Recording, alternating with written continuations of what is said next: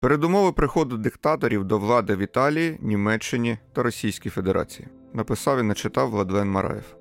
В сучасній Росії вже давно встановився диктаторський режим, який обмежує права і свободи своїх громадян, зневажає принципи верховенства права і непорушності міждержавних кордонів, здійснює агресивні війни з метою загарбання чужих територій. В минулому світ знав чимало таких режимів. Зокрема, багатим на них виявилося ХХ століття. Цьому подкасті ми поговоримо про передумови приходу диктаторів до влади на прикладі Беніто Муссоліні в Італії, Адольфа Гітлера в Німеччині та Владіміра Путіна в Росії для того, щоб виявити наявні закономірності. На відміну від диктаторів новітнього часу, абсолютистські монархи попередньої історичної епохи користувалися владою, яка передавалася в спадок в межах династії. А головне, як вважалося в тогочасних суспільствах, вона мала божественне походження. Через це монарх не міг підпорядковуватися земній владі або обмежуватися нею. Втім, у XVIII столітті з'явилася ідея освіченого абсолютизму, згідно з якою монарх мав чітко дотримуватися законів і діяти заради блага всіх своїх підданих. Здебільшого диктаторські режими 20-21 століть не успадковували владу в межах однієї родини, хоча є й винятки наприклад, Північна Корея. Природа цієї влади вже не вважалася божественною. За умов диктатури, політична, економічна та ідеологічна влада належить одній особі чи групі осіб. Партії, соціальній групі, класу, які в своїх діях спираються на безпосереднє застосування апарату насильства, армії, поліції, карних установ. Прихід до влади Муссоліні Захоплення фашистами на чолі з Муссоліні влади в Італії стало одним із важливих наслідків Першої світової війни. Королівство Італія брало участь в цьому глобальному конфлікті з травня 1915 року до листопада 1918 року, тобто 3,5 роки. Раніше Італію вважали союзницею Німеччини та Австро-Угорщини, що утворювали Троїстий Союз. Однак із вибухом Першої світової Італія оголосила нейтралітет і зайняла вичікувальну позицію. Вона розпочала таємні переговори з країнами Антанти в надії, що вони погодяться на територіальні домагання італійців в обмін на участь італійців у війні на їхньому боці. Як наслідок, навесні 1915 року між Італією та державами Антанти було укладено таємну лондонську угоду. Після очікуваної перемоги Рим мав отримати контроль над значними територіями Австро-Угорщини, а також Албанією, африканськими та азійськими колоніями Німеччини, Камерун, Того, Німецька Східна та Південно-Західна Африка, Нова Гвінея, Мікронезія, Західне Самоа, Порт Ціндао в Китаї. У випадку реалізації договору Адріатичне море перетворилося б фактично на внутрішнє море Італії, а сама вона на одну з найпотужніших колоніальних імперій світу. Проте участь в Першій світовій війні стала для Італії не настільки успішною, як вона сподівалася. Італійська армія виявилася досить слабкою, зазнавала дошкульних поразок і тяжких втрат.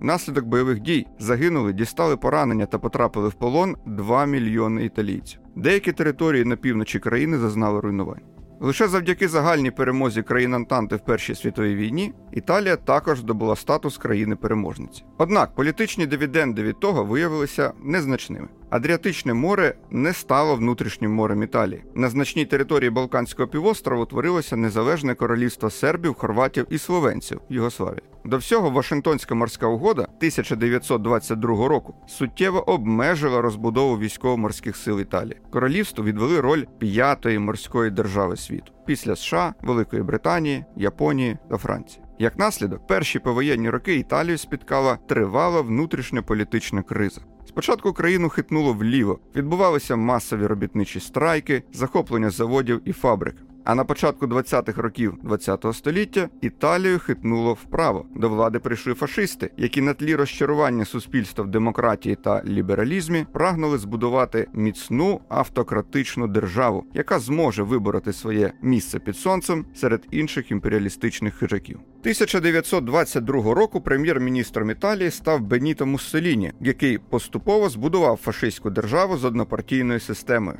В пропаганді італійські фашисти постійно звертались до тематики Римської імперії, обіцяючи громадянам повернути колишню велич держави та завоювати нові території заради загального багатства і процвітання. Тому Італія постійно намагалася розкачати внутрішньополітичну кризу в Югославії. У 1923 році тимчасово окупувала грецький острів Корфу, Пізніше готувалася до вторгнення в Австрію, вдерлася в Ефіопію, а в 1939 році окупувала Албанію.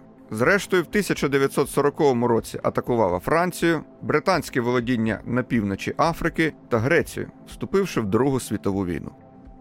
Перехід до влади Гітлера. В Німеччині натомість після Першої світової війни не відбулося настільки швидкого переходу до диктатури. Ця країна пройшла світовий конфлікт від перших до останніх днів, втратила близько двох мільйонів осіб і зазнала тяжкої поразки.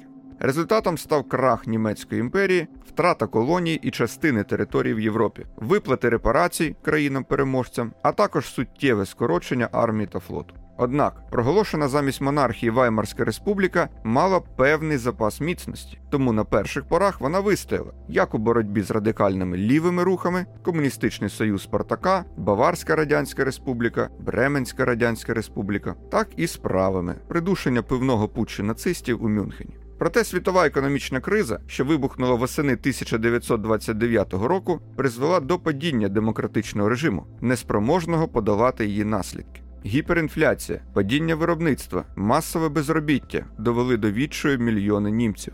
На тлі таких потрясінь Гітлер та його однопартійці обіцяли навести лад в економіці, забезпечити всіх співвітчизників роботою, зменшити розрив у суспільстві між заможними та бідними верстами, ліквідувати наслідки поразки в Першій світовій війні, повернути Німеччині втрачену велич і піднести її до рівня світового лідера, тобто об'єднати всіх німців в одній національній державі відновити потужні збройні сили, завоювати нові території заради отримання життєвого простору, позбавити євреїв німецького громадянства і права посідати державні посади, призупинити переселення в Німеччину представників ненімецьких народів.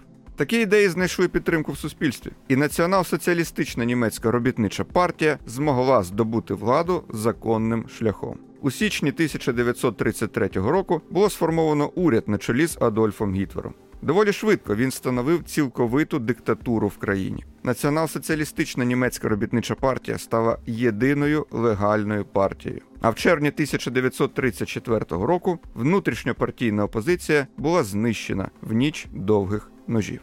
У серпні, після смерті президента Пауля фон Гінденбурга, Гітлер об'єднав найвищі пости в державі і став фюрером і райхсканцлером. Далі нацисти взяли курс на злам версальської системи міжнародних відносин, відновлення збройних сил і загарбання територій. Спершу це вдавалося робити мирним шляхом: Австрія, Судецька область, Чехія, Клайпецький край. Війська вводилися, однак збройного опору не відбувалося. За винятком абсолютно локального випадку, як от оборона Чаянкових казарм у Чехії, де було кілька загиблих.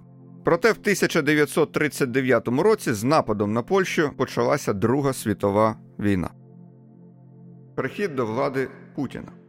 Путінський режим в Російській Федерації також сформувався із травми поразки, тільки не в першій або другій світових війнах, а в холодній війні, глобальному протистоянні з демократичним світом на чолі зі США. Росіяни пережили розпад своєї імперії СРСР і тяжку економічну кризу кінця 80-х, першої половини 90-х років ХХ століття. Варто нагадати, що прихід Путіна на посаду прем'єр-міністра, а потім і виконувача обов'язків президента РФ, відбувся на тлі ще однієї економічної кризи наприкінці 90-х, спричиненої дефолтом і девальвацією рубля в країні. Як наслідок, однією з найголовніших передумов встановлення путінської диктатури в Росії став реваншизм. Путінський режим виріс із травматичного досвіду через крах СРСР, із так званих фантомних болів через втрату впливу на країни, що вийшли з під контролю Кремля. В російському суспільстві це було сприйнято як тяжка поразка і глибоке приниження. Звідси особлива ненависть до США, блоку НАТО і колективного заходу, західних цінностей і ліберальної демократії.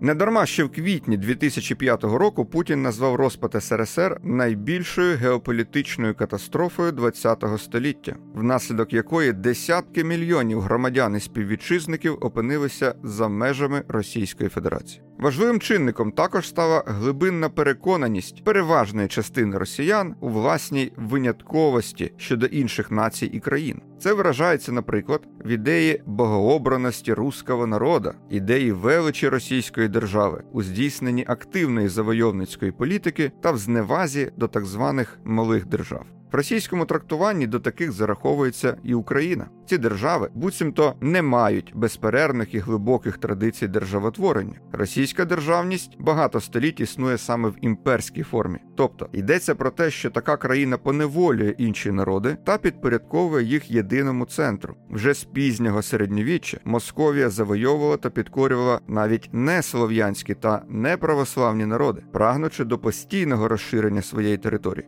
Наслідок такої форми державності було виховано культ вищості або величі російського народу, його культури, мови, історії, армії, економіки, державницької традиції. Пропагувалося уявлення про нижчість, другорядність, провінційність, слабкість, непопулярність, недорозвиненість багатьох інших культур і мов, зокрема української. Відсутність потужного середнього класу, недорозвиненість традицій підприємництва, приватної ініціативи, слабкість традицій демократії та демократичних інститутів, практично цілковита відсутність усвідомлення прав і свобод людини як найвищої цінності, ігнорування принципу верховенства права. Все це призвело до того, що суспільство в Російській Федерації бажало сильної руки, встановлення жорсткої вертикалі влади, наведення порядку в країні жорсткими адміністративно-репресивними методами, проведення агресивних війн заради відновлення могутності своєї імперії.